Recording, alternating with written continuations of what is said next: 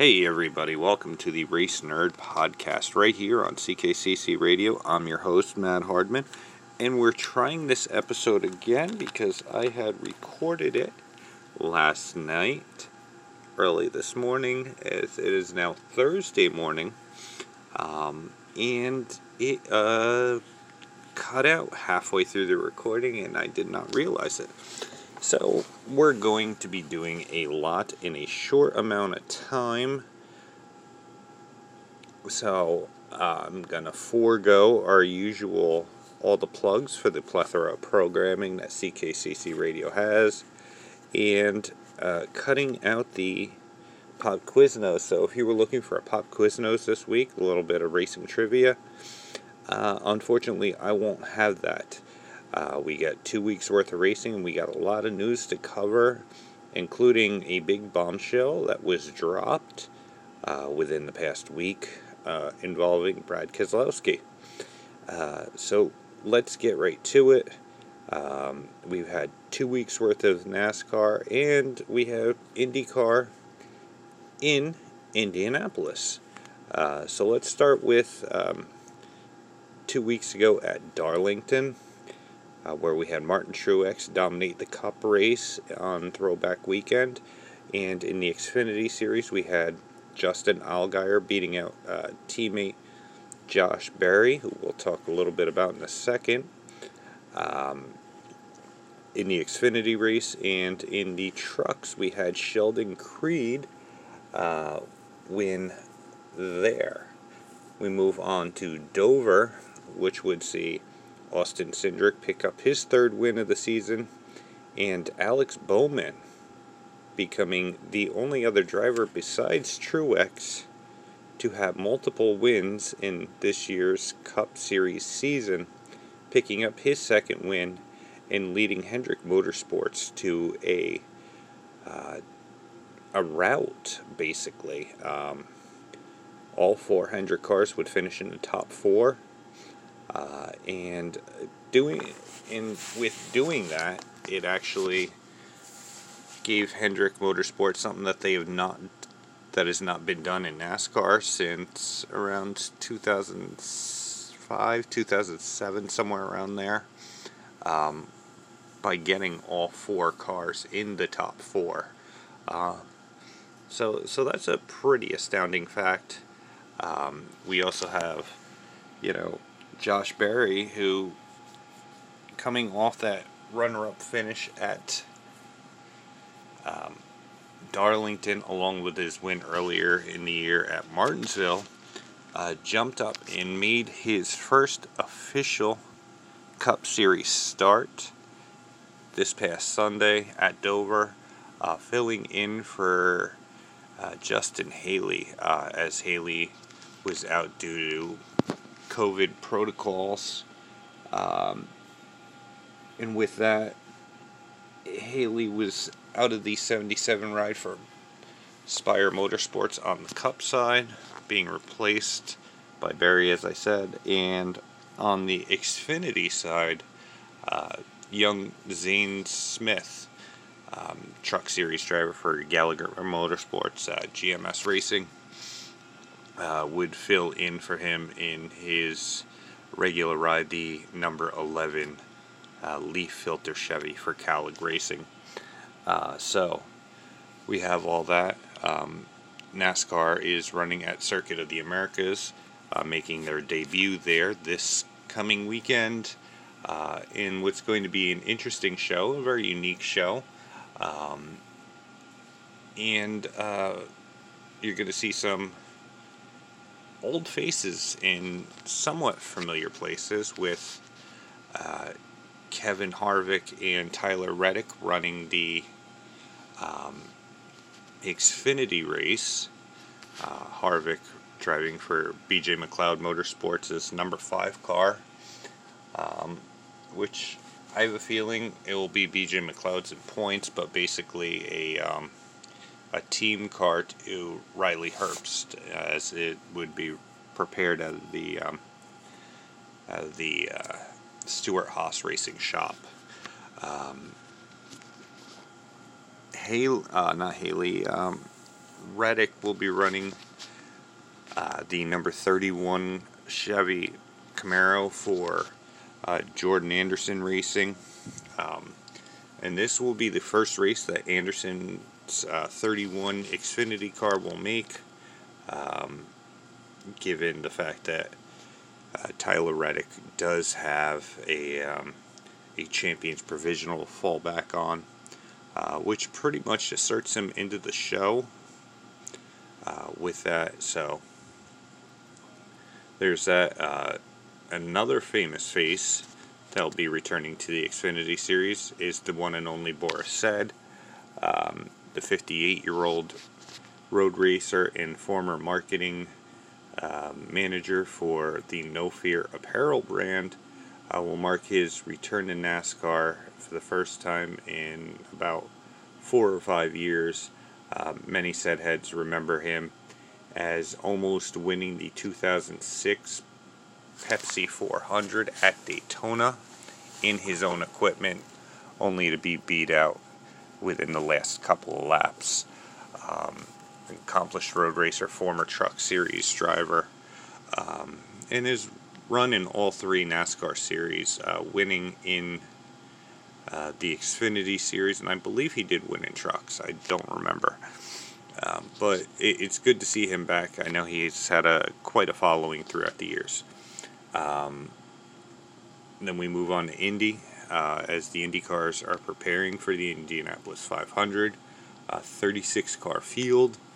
Um, but before that, they would uh, conquer the road course at Indianapolis, which would see quite a unique race uh, with former F1 driver uh, Romain Grosjean um, picking up the pole for um, the Dale Coyne Rick Ware team. Uh, for those of you who aren't familiar, Rick Ware is a NASCAR team owner, and his cars normally don't sniff the pole position at all. Um, so this was a, a good story, uh, not just for Rick Ware, but for Grosjean, who uh, suffered um, some serious injuries in an F1 race last year. Um, man is lucky to be alive. Uh, not just alive, but he's alive and competing in IndyCar and winning a pole. Uh, but alas, his weekend would not be as exciting as it would for Rinus VeeKay, who would be driving for uh, hometown boy Ed Carpenter and Ed Carpenter Racing picking up the win. That would be VeeKay's first win. Uh, Grosjean would finish in the top five um, in that race while leading early on. Um, it was a very unique race. Uh, you didn't see the usual suspects up front, any of the Andretti drivers or um, Scott Dixon and Ganassi Racing and um, any of the Penske cars. Um, so we have all that. Like I said, there's going to be, I expect all three of these teams to be competitive once they get to the two and a half mile um, oval at Indianapolis. Uh, so we got all that. Um, we do have a lot of news to dive into. Um, first and foremost, uh, Governor Roy Cooper of North Carolina has allotted $30 million um, to upgrades and uh, safety and whatnot uh, to three tracks in North Carolina. Uh, the first um, being Charlotte Motor Speedway, obviously.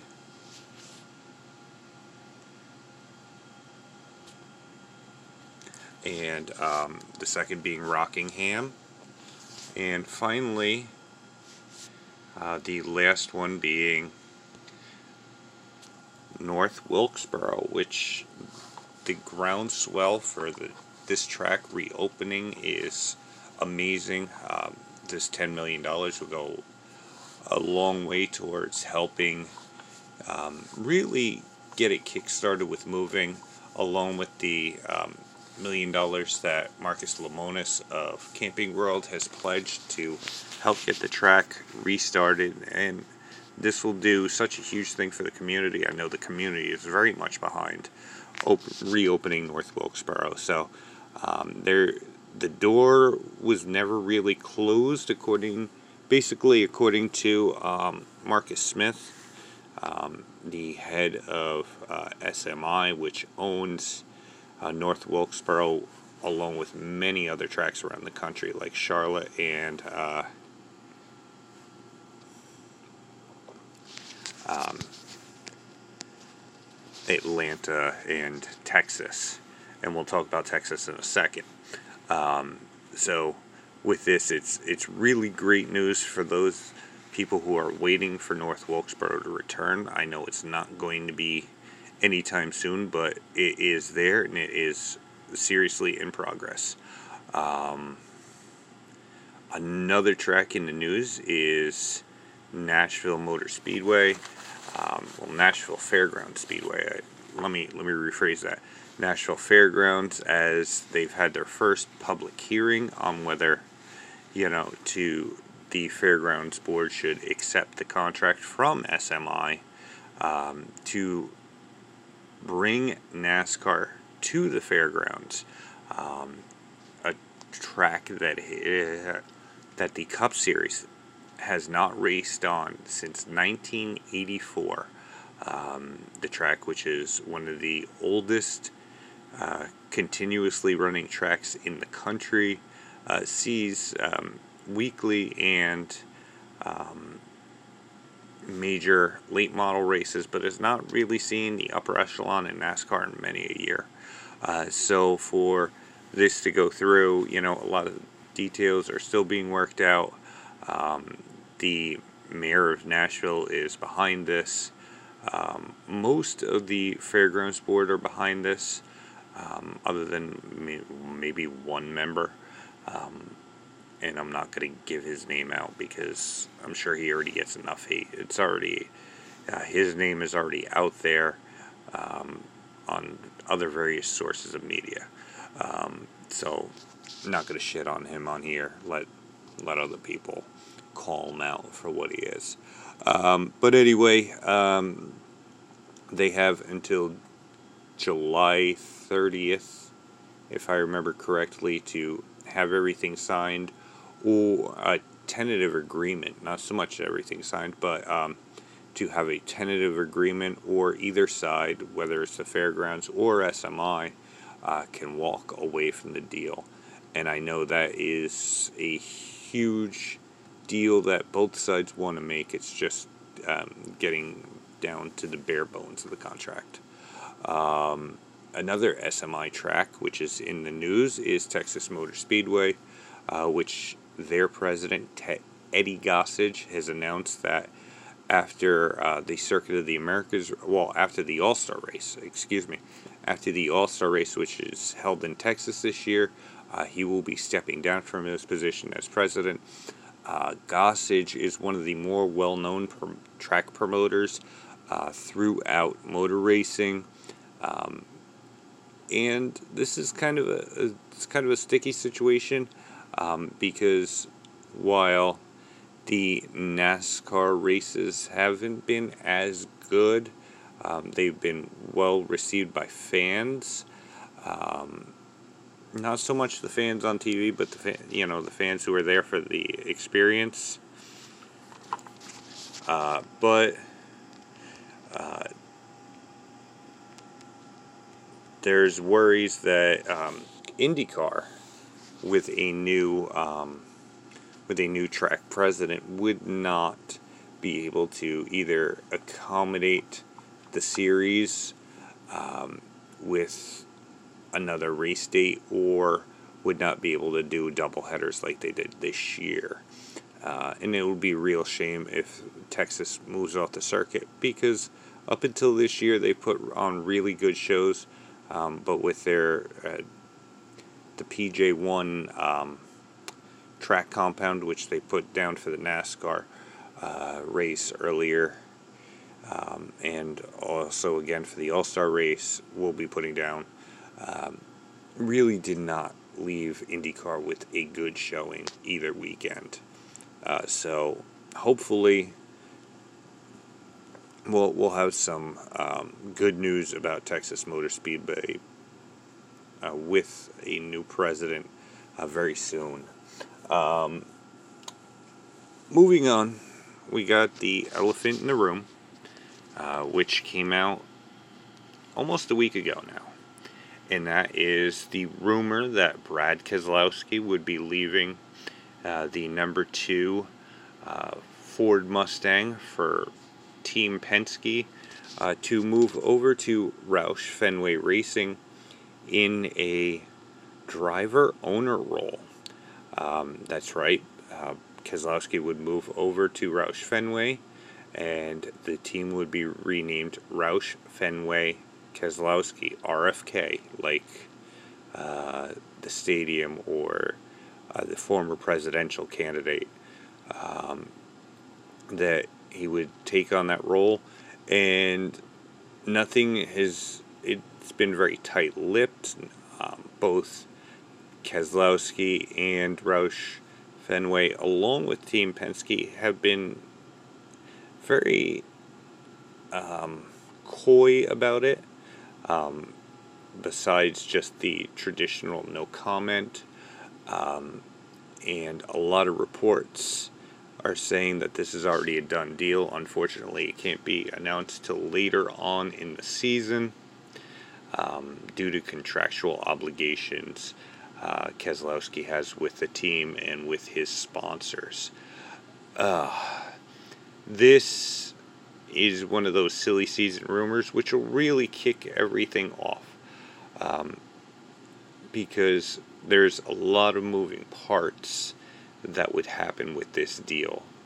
Um, basically, if Keselowski does move from the two car to Roush Fenway, um, where would he fit in over there? Would he fit in in the 17 car, which is currently driven by Chris Buescher?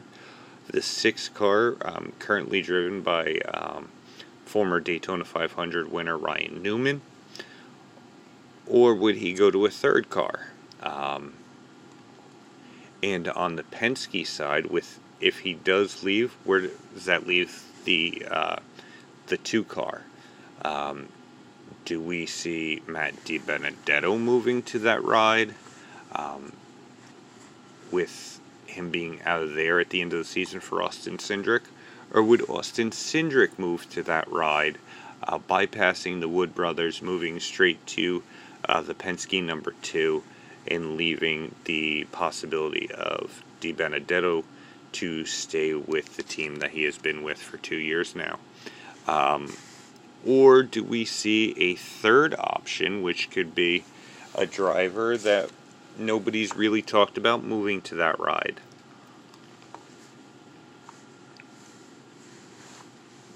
My thoughts are at least on the Penske side, it the water's a little clearer on this issue. Or at least in my head it is. Uh, if Keselowski does leave, it would make more sense moving Austin Cindric, who was already groomed for a ride with Team Penske. Um, you know, especially with the fact that um, the the head of racing uh, for uh, Roger Penske's multi pronged motorsports effort, Tim Cindric uh, is Austin's father. It, it, would make sense, you know, and the kid has proven his chops to move to D2 car, completely bypassing the Wood brothers.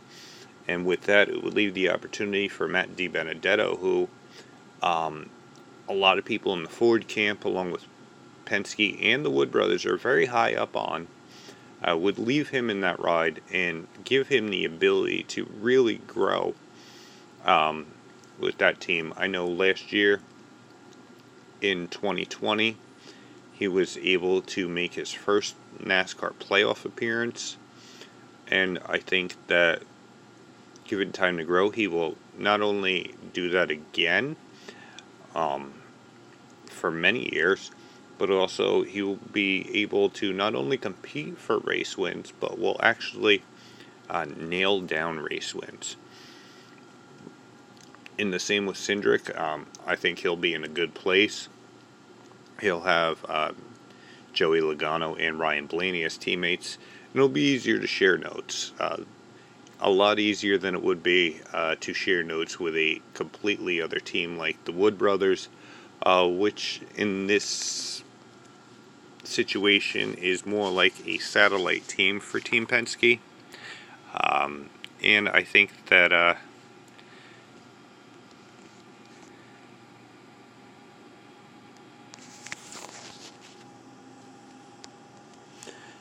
that um,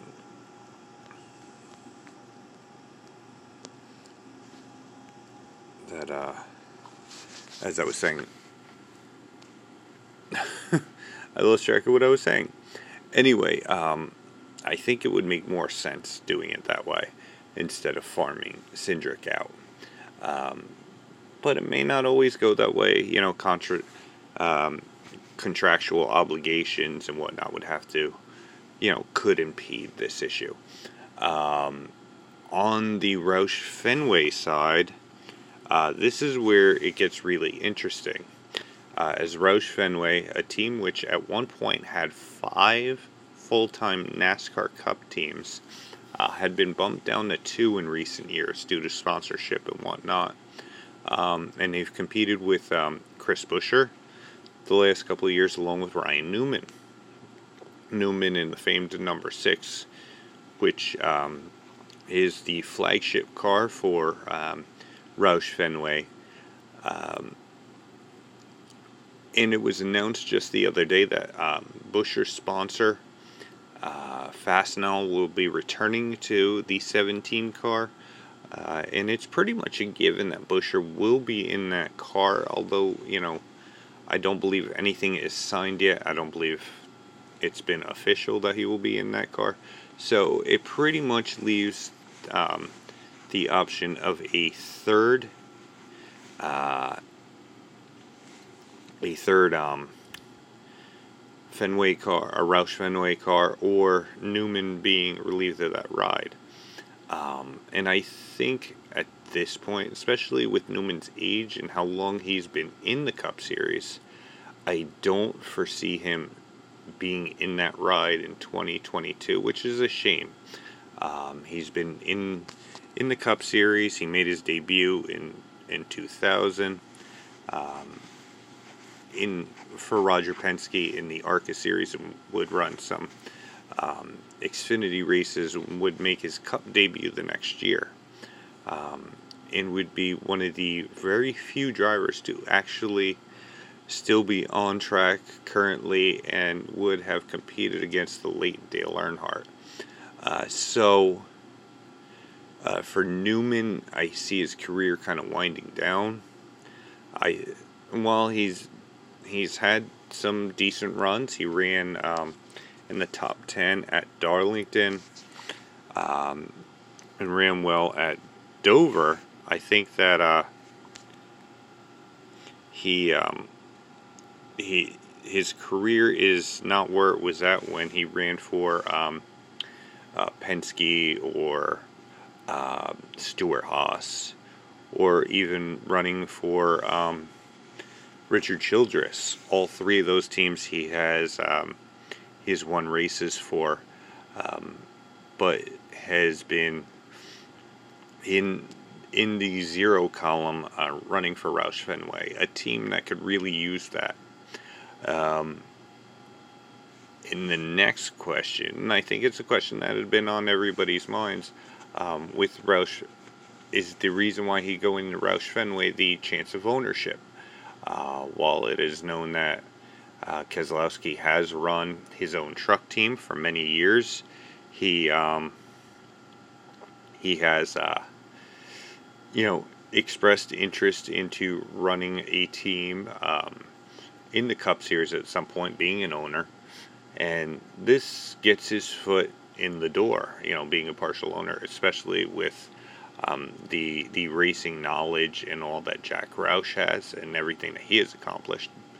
uh, and the capital uh, being put up by John Henry in the Fenway Group.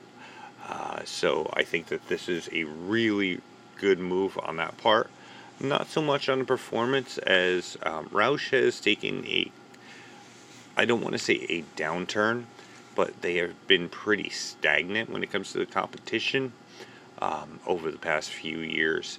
Um, them, along with Richard Childress Racing, uh, they used to be the dominant teams of the 90s uh, and early 2000s, and even, you know, up until 10 years ago. Um, but teams like Stewart-Haas and Gibbs and um, others have kind of kind of like bypassed them, left them in the dust. Um, now they're kind of like one of those uh, middle of the road teams. They're not bad, but they're not 100% uh, good. So, anyway, uh, you have all that.